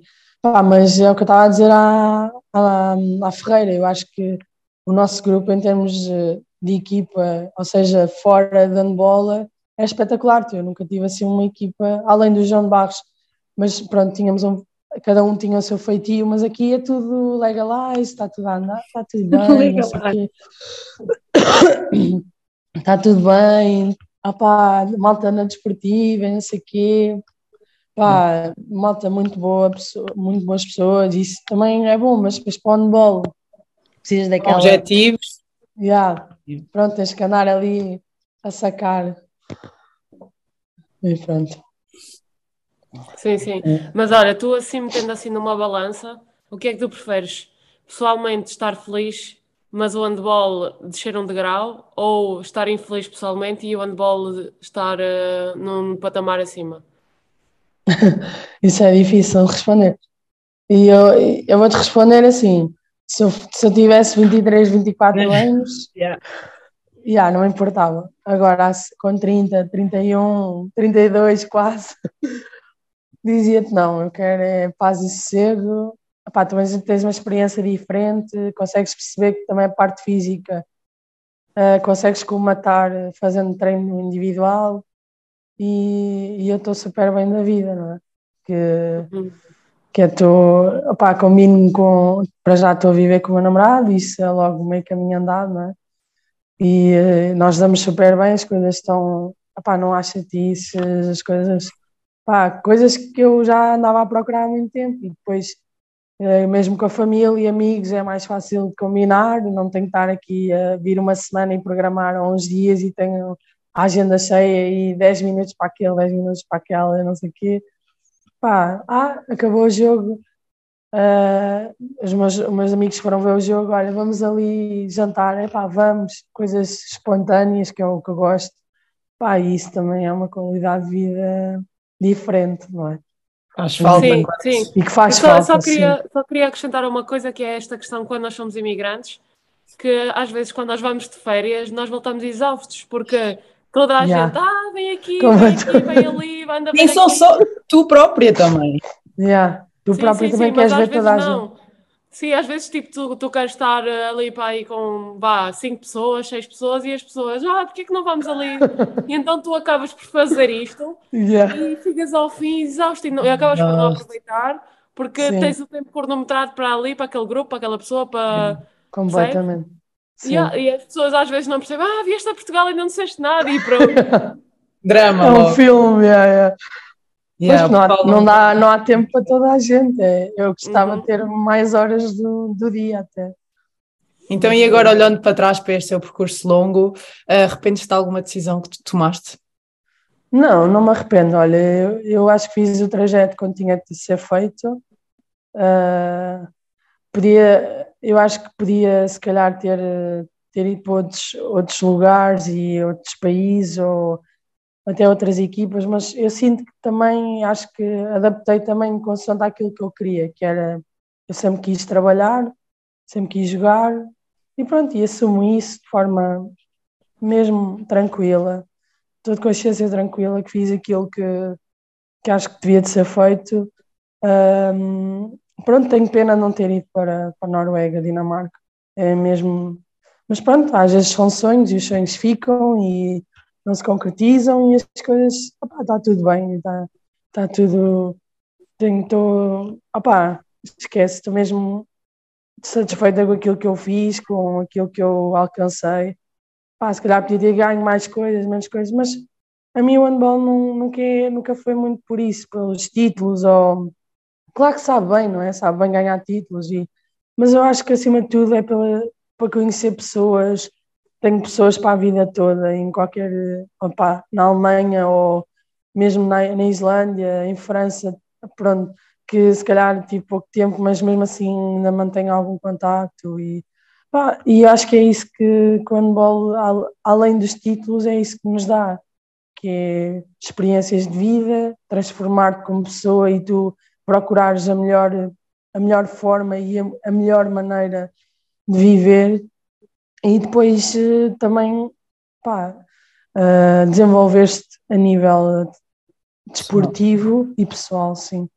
E opá, em termos psicológicos, dá-te uma bagagem que, opá, que aqui em Portugal é impossível, não, porque não, o nível competitivo não, não te consegue, não, não te permite chegar a desafios. Nível, não te dá desafios, sim. É. E pronto, depois conheces pessoas e conheces pessoas boas e pessoas más, coisas que eu, eu acho que pensei que, não ia experienciar e experienciei, e pronto, e, e tudo dá, dá uma bagagem. E agora tu vês um problema e tu pensas assim, oh, eu já vivi isto, já sei como é que como é que eu hei de contornar e as coisas depois, mesmo na vida, tornam-se muito mais fáceis. E há coisas que já nem ligas, eu antes às vezes ia e, e esmiuçava e tentava procurar e, ia e massacrava as pessoas, mas, mas explica-me, não sei o quê, mas vamos falar e agora já estou, não, já percebo porque é que não, as pessoas têm o seu, há pessoas que querem falar, outras que não e já consigo avaliar melhor as situações. Uhum. Em relação, tipo, à tua rotina de jogo, quando eras profissional, pronto, não eras profissional porque trabalhavas, mas pronto, quando estavas lá fora, e agora quando estás aqui, quando, pronto, quando voltaste para Portugal, manteve-se ou tiveste algumas alterações? Não, aqui alterou-se muito, não é? Porque eu às vezes tenho almoços de família. No uh, sábado? Sim. Sim. Ok. Não. E uh, na Alemanha não, eu tentava focar muito, via o jogo, via pelo menos dois jogos. Aqui também vejo, mas uh, tento sempre ver os jogos também de, das equipas, é uma coisa que eu, que eu tento fazer e isso acho que é a parte que eu mantenho. Também vai perceber o que é que cada atleta faz e assim. E, mas, por exemplo, eu, eu não ia caminhar nem nada disso. Eu, eu, antes do jogo era mesmo, tinha de me focar, relaxar, fazia muito a parte mental, porque como estava sozinha era mais, mais, ou seja, mais fácil de fazer essa parte. Eu agora aqui estou mais descontraída, mas isso também é bom. Não, não me importa essa parte. Uh, mesmo que tenha muitas pessoas e assim. Uh, mas gosto, gosto, gosto dessa parte, até porque eu tenho que aproveitar o meu fim de semana, porque senão também. Sim. Não há tempo para tudo. Mas, sim, mas a rotina é diferente, pá, não tem nada a ver. Mas antes, se calhar, eh, negava-me a ir a algum sítio. Ah, vamos dar uma volta. Eu, não, não, não estou por essas coisas. Eu fico aqui no meu canto deixa-me deixa ver o que é que posso fazer ou não. Então dia de jogo era sempre mais controlado, então. Yeah, yeah, yeah. Sim, sem dúvida. Não havia cá rabanadas ao almoço. Não, não, nada disso. Não, aqui também tento controlar o que é que como também, não, não também, mas pá, já, não, já não me foco tanto naquela questão de epá, não posso andar, não posso ir ali para não me cansar e não sei o quê. Mas também o ritmo é diferente. Tiveste agora que falas da parte mental, tiveste alguma vez trabalhaste com um psicólogo ou algum tipo de trabalho mental? Olha, eu só fui uma vez na Islândia e é engraçado que o psicólogo era irmão de uma presidente, porque na Islândia aquilo, a família de todo lado, são todos primos, são todos. Mas pronto, foi engraçado. E foi, e foi, só tive uma sessão com ele porque eu estava mesmo. Bloqueada. Espera, mas ele era coach? Ele era coach. Ah, ok. Não, era. Psicólogo. Era psicólogo, mas era desportivo. Mas ele era irmão do meu presidente, ou seja. Ah, ok. Uh, eu estava. Uh, conflito de interesses. Não era conflito, mas pronto, ele, ele até era, era, foi muito porreiraço e, e lá, mesmo o meu presidente sabia, soube que eu fui, que eu fui e ele, opá, nisso não, eles são, eu na Islândia, opá, nada a apontar, sempre foi para o meu melhor e e essa parte mesmo dele ser irmão, né, não, acho que não, não, não teve influência nenhuma, foi mesmo, olha, porque era irmão dele. E foi a única situação, de resto depois tentei sempre... Opa, também leio muito sobre a parte de psicologia, é uma, uma área que, eu, que me interessa muito. E depois, opa, depois também lido com pessoas diariamente. E isso também me dá uma bagagem diferente, ou seja, eu sei porque é que as, porque é que as pessoas reagem assim, comecei a perceber muita coisa, as frustrações, porque é que as pessoas reagem daquela maneira, porque é que, percebes? Comecei a. Com, também com, Sim, e, uh, e também o facto de ler muito sobre isso também me ajudou imenso, nessa parte de, também para mim, pronto, por isso é que também nunca encontrei ninguém. Pronto, depois também tinha a minha mãezinha, coitadinha, que era a minha psicóloga de serviço. saco de batatas, mais. a minha mãe saco de batatas, pronto. Claro que isso, ter tens alguém que possas, com quem possas eh, confiar e desabafar, yeah. ajuda-te, ui, 300%, não é? Yeah. Uhum. Olha, uh, nós saltámos um bocadinho a Alemanha, mas eu queria te colocar uma questão Sim. que acho um, um pouco pertinente. Tu um, alguma vez sentiste que um, te sentiste inferiorizada por seres portuguesa? Ou por seres estrangeira, ou não sei? Sim, sim. Estrangeira, sim. E portuguesa também, sinceramente. Mas acho também mais nas opções que nos aparecem para clubes, exatamente. Yeah. Ok. Yeah. Mais para, para novos clubes e novas propostas exatamente. dentro do clube é, mesmo, não é? Exatamente, yeah. acho que sim. Yeah. Sim, porque dentro do clube não sentiste tanto, é isso? Não, não me senti. Okay. Não, por acaso não. Só a diferença entre estrangeiras e alemãs. Mas eu acho que isso vais encontrar sim. em todos os países. Sim, mas isso. Sim, também, não? sim. Sim, na, em França ainda mais. Em França, tu sabes, não é? Não sei, mas uh, eu tive essa sensação e acho que é geral. Há sempre as francesas e as, e as estrangeiras. Acho que isso vai sempre acontecer. Mas depois tens estrangeiras e estrangeiras, não é? Exatamente, sim, sim. sim. sim, sim. Eles depois metem tudo, as pessoas todas no mesmo saco, mas pá, cada uma é diferente e não é por ser estrangeira. Também há francesas e islandesas e alemãs, como em tudo. Uhum. Mas também porque havia, na minha equipa, tínhamos muitas muitas nacionalidades. Hum, exato. Olha, e agora hum, falando de coisas mais fixe, nós queríamos saber se tens alguma história bizarra, engraçada para partilhar connosco. Ai, lá sei. Olha, isso na minha pré-época tinha muitas bizarras, não é? Então vá, Grande. conta, conta. Lá sei, de ter, nunca senti, alguma vez sentiste o teu vasto interno, tipo. Não sabe o que é, que é o vasto interno.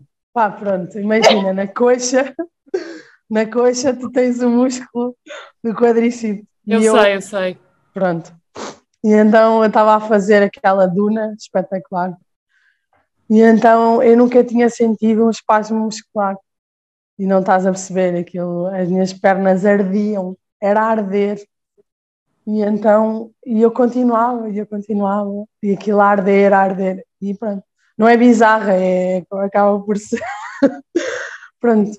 Então a, a, a pré-época e a coisa mais maluca que tiveste que fazer em handball foi essa duna? Ui, foi, sem dúvida. Sem a duna ah, foi isso... pior que os treinos de atletismo? Sim. O problema é que não era, não era só a duna. Pois, era a duna com o atletismo só... e com o handball no mesmo dia. Yeah, exatamente. E então... Não, mas espera, explica lá, explica lá essa história porque acho que as pessoas não estão a perceber Pá, que... aquilo é uma duna de 300 metros, ou sim, pá, aí 300 metros, mas mesmo, ou seja, íngreme, aquilo era na praia, em areia, e tu tinhas que sprintar, mas tinhas que fazer aquilo seis vezes. Eu à segunda. E quantos metros? É isso, 300. Ah, 300, ok. Meu Deus. Yeah. E depois. Era um sprint. Acabavas de gatas lá em cima, não? Exatamente, sim. De gatas, completamente gatas. Pronto, e depois acabavas esse treino e fazias um sim. treino de atletismo? Exatamente. um pequeno almoço? Ias tomar um pequeno almoço, dormias meia horita, ias treinar handball duas horas no pavilhão, a fazer jogadas. Os desenhos? Os desenhos, exatamente. Mas os desenhos sempre a, a, a aceleraram, não? Não era tipo. Sim, claro. Sempre. Bora, bora, e depois, bora. depois podias fazer ioiô também. Teste o ioiô. Mas tipo, muitas tipo... vezes aconteceu isso, fazer o ioiô? Sim, muitas ah, vezes. Aquilo... Era mesmo um teste, então. Sim, completamente a Teste psicológico. Semana a semana, só para ver se estás a. Yeah. é, pronto. Olha, muito, muito bom. É assim. Não, mas, mas vá, nós queremos saber uma história mais, mais fixe. Ah pá, lá sei. Eu, agora acho que as histórias da Maria vão sempre envolver álcool. Não, não podem ser só assim. físicas. Ah, tenho uma história muito boa. boa. Olha, esta é a melhor história de sempre. Então foi assim. Expectativa alta. Expectativa alta. Nós fomos sair à noite na Islândia, apanhámos a maior tempestade de há 50 anos de neve, e então nós já tínhamos não é, bebido uns copos, não é? Normal. E então nós saímos à rua, estava a nevar, mas muito mesmo. E aquilo, uh, ninguém estava preparado para, para limpar estradas, nada, porque nem, nem sequer sabiam que havia aquela tempestade. Aquilo ficou, de repente, quase até opa, à cintura, neve até à cintura, não havia táxis. Olha, tive uma hora à espera de táxi na, na neve, estava com sapatos de verão. Enterrada, enterrada até a cintura. Enterrada até a cintura, com sapatos de verão. Eu pensava que ia morrer nessa noite. Sapatos de verão, porque quando vais sair elas vão todas loucas e aquilo. Calção. Calção, olha, apanhei frio, frio, frio. Depois tivemos uma hora na, a nevar forte e feio à espera de táxi. Lá conseguimos táxi com um gajo qualquer, não conhecíamos lado nenhum. O taxista levou para lá, depois disse: Olha, tem que ser, vou deixá-lo aqui, anda um bocadinho até casa e vamos voltar para a minha cidade. Voltei à minha cidade, a rua não dava para subir. Então andei eu, já meio com os copos, né? A fazer, a, a tentar chegar a casa com a chave na mão e assim, a chave não pode cair na neve, a chave Ai. não pode cair na neve. Olha, tipo um pé, outro, olha, mas para aí 500 metros, imaginem, 500 Serão 3 quilómetros. Yeah, eu cheguei a, a dona, casa, a dona a voltar. A dona, yeah. cheguei a casa, depois, mas... cheguei a casa, tinha os meus pés, olha, inchados de tanto doer por causa do frio. Eu só pensava, eu não sei como é que não morri aqui, no dia a seguir, acordo, tinha tipo montanha de um lado, montanha do outro, o meu carro enterrado na neve. E pronto. E tinha jogo com as miúdas no dia a seguir, porque eu estava, era treinadora. E eu assim, como é que eu vou sair agora para o jogo das miúdas, não sei para onde, e com o meu carrito, que era um Toyota Aygo, no meio de montanhas de neve. E eu assim, está muito bom, muito bom. Não, mas a Islândia de aquilo dá aventuras. Apanhei uma tempestade também muito grande com o David. Fomos a uma cave de gelo. Depois, olha, tivemos grande sorte que perguntámos, fomos tomar café e a senhora estava a dizer: Olha, está uma tempestade muito grande ali na montanha, por favor, vão, vão para lá e não sei o quê. E nós tínhamos hotel depois da montanha. Começámos, e eu fui perguntar: Mas o que é que se passa? Não sei o quê. E a senhora assim, olha, um, eu, a semana passada o meu carro ficou completamente desfeito porque eu apanhei uma tempestade, o vento levou-me o carro, andei às cambalhotas. E eu, ah, bom! E eu, tá bem. E eu assim, David, e agora como é que vamos fazer? Agora vamos Começámos a ligar ao hotel e assim, olha, nós não vamos porque isto a tempestade, sabemos que isto não está bom e não sei o quê. Ligámos para o outro hotel antes da montanha e assim, ah, ok, ainda há lugares, ainda há quartos vagos, assim, vamos, olha, que se lixe o dinheiro, vamos pagar Cheirinhos num quarto. Yeah. Depois, quando nós saímos, olha, vamos a despachar, que é para não apanharmos a, a tempestade, ou oh, não estás a perceber, ainda apanhámos uma parte da tempestade, eu na altura tinha alugado um jeep para, porque era fevereiro e já sabia que íamos apanhar muita neve, Houve a 40 a hora, GPS ligado da Google, tipo, um vento desgraçado, a chover bué, o gelo, um, a neve a derreter gelo na estrada. E a escorregar. E o David só dizia, estás bem na berma, estás muito na berma. E eu, eu olha, com os dois braços assim a agarrar o vento, a levar-nos completamente para, para a ribanceira e depois as estradas na Alemanha aquilo é estrada, na, na Alemanha, na Islândia é estrada e depois ribanceira, logo ali com caralho, e nós, e não, olha, eu juro-te, eu não ia chegar. Depois começa a aparecer tipo vermelho no GPS e assim, o David assim, cuidado, está aí qualquer coisa, não sei o que é que se passa, não sei o quê. Vamos a ver, é, é uns chinocas enterrados na neve do outro lado, virados. O carro da frente para e eu, e eu assim, agora o que é que eu faço? E o David, tu não pares, tu não pares. Segue, passa por cima deles.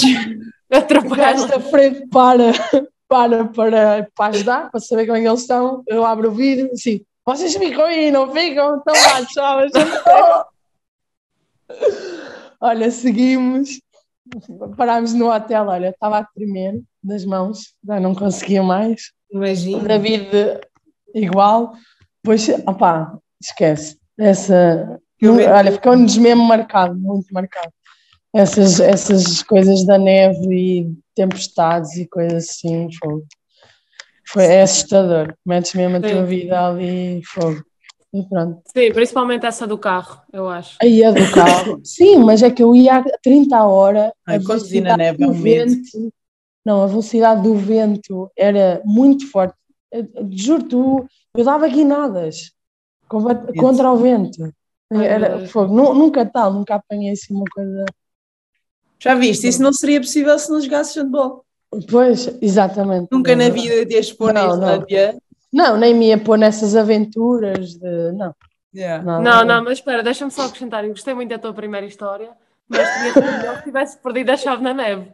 Pois, era, era. Ah, que... Tu pensavas que tu ias short? com a chave na mão? Não, não, não. Eu, era, eu... que ela, ela parou de beber no momento certo, yeah. sabe? mais Sim, um completamente.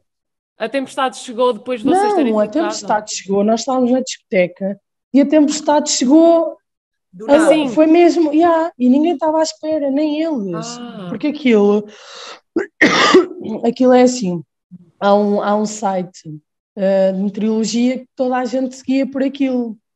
E aquilo é mesmo, eles, pá, confiamos mesmo naquilo. Não é como aqui em Portugal, esquece, não confias nada do que é que é meteorologia. Mas lá as coisas são mesmo direitinhas e acontecem. E eles tudo, por exemplo, eu já cheguei a trabalhar e eles dizerem assim, agora vão para casa porque à tarde há uma hum. tempestade de neve e ninguém depois consegue sair do trabalho e tudo mais.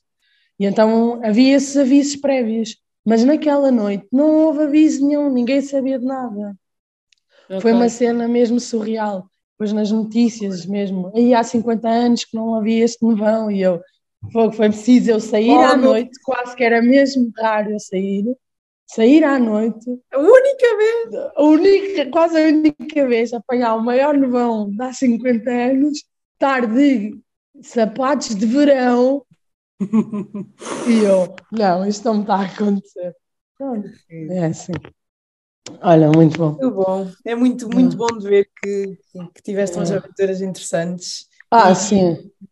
Queria te perguntar depois deste, deste percurso todo que fizemos, pela tua, pela tua história no handball, um, como é que tu fazes um balanço final? Porque é que continuas, porque é que continuas a jogar handball depois de todos os altos e todos os baixos? Olha, continuo a jogar handball porque eu acho que quem não, quem não joga e quem não sente o desporto não sabe. E isso foi sempre uma coisa que eu tentei, uh, tentei explicar à minha família, que não, que é tudo de artistas, só eu é que sou outsider, o resto é tudo gente das artes e gente que, que é muito intelectual e nada virada para o desporto. E sempre, era sempre uma coisa que eu tentava explicar que é pai, não, eu não consigo explicar esta paixão, só, só quem está quem está dentro do desporto e sabe o que é que é preciso sacrificar e sabe o que é que temos que sacrificar é que consegue explicar. E, e, pronto, e é mesmo esse sentimento interior que eu não, opá, não sei explicar, é uma coisa que transcende tudo, ou seja, eu meto isto tudo à frente de toda a gente, todos de, da minha vida psicológica, da minha vida pessoal, da minha vida social, não é? E hum, meto isto tudo à frente, não é? O handball está à frente de tudo. Claro que agora vai-se perdendo um bocadinho, mas, mas sempre foi esse, o meu foco sempre foi o handball, não é? o handball e depois o resto. Até mesmo a relação pessoal, não é? Até mesmo com o David, não é? Que é uma coisa. Nós já estamos há muitos anos juntos, mas coitado, o handball sempre foi a, a minha prioridade, além. Pronto, depois ele vinha a seguir, não é? Depois vinha alguém a seguir, mas se calhar o handball sempre foi a minha prioridade e isso é um bocado ingrato para quem, para quem está ao nosso redor, não é? Em quem, quem convive connosco, porque abdicamos muito de jantares, de, até de Natal e tudo, né? Natal que para mim é muito importante, mas é assim muito, é muito duro, mas, mas para nós depois é, acaba por ser muito gratificante em muitas coisas, não é? Mas acho que só quem está é que consegue perceber o que é que realmente, qual é o sentimento que isto nos dá, não é? Uhum. Isto foi bonito. E pronto. E, e acho que oh, também já jogo há muitos anos e isso também, ou seja, já, quase, já é quase intrínseco, eu já não me vejo. Já nem te perguntas porquê. Não, pois. Já faz é, parte de ti. Já faz parte. Depois as pessoas, ah, então em fins de semana eu. Mas eu nunca tive fins de semana na vida. É igual. Não estou a qual é, qual é que é o teu último sonho ainda por concretizar? Ah, gostava de ir a, para mim é a seleção, sem dúvida. Gostava de ir. Não, gostava de ir a um. A um é que tu já vais à seleção, não sei se alguém te disse, mas às, não, vezes, mas... às vezes apareces lá. Não. Gostava de ir à seleção, faz favor. À seleção. Maria, faz alguma coisa então. Ferrarei mais alguma coisa.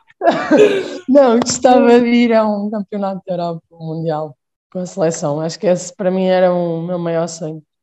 Era estar assim num grande palco sem dúvida. Ainda tens tempo. Estamos lá. Sim, é isso. É este ano. Este ano. Eu confio. Eu sinto, estou a sentir, estou a sentir. É isso. Olha, muito, muito obrigada. Obrigada eu. Gostámos muito desta conversa, gostámos muito de ver o teu lado da história Sim. e de aprender um bocadinho com o teu percurso. Obrigada, Obrigada. eu espero que mesmo esta partilha também seja importante para quem porque isto não é tudo muito fácil, as pessoas pensam, ah, mas porquê é que não vais? Vai lá, vai, mas porquê é que não vais? E às vezes a história atrás tem muito que se lhe diga, não é? Como se costuma dizer. E pronto, mas, mas é assim, depois compensa, mas, mas não, não é tudo fácil. É Para as mais novas, espero que também seja uma aprendizagem, porque eu acho que é uma coisa que nós nunca tivemos ninguém que nos explicasse anteriormente o, com o quão duro também é a vida desportiva e, e lá fora é. Ah, Maria, obrigada. Muito obrigada. Gostamos muito, muito e, e, vamos, mas é terceira para conseguirmos nos qualificar este ano para o Mundial. Concretizar é, o último sonho da Maria, vá lá, só, só por causa. Só por causa. O meu e. Pela Maria tudo. Pela Maria.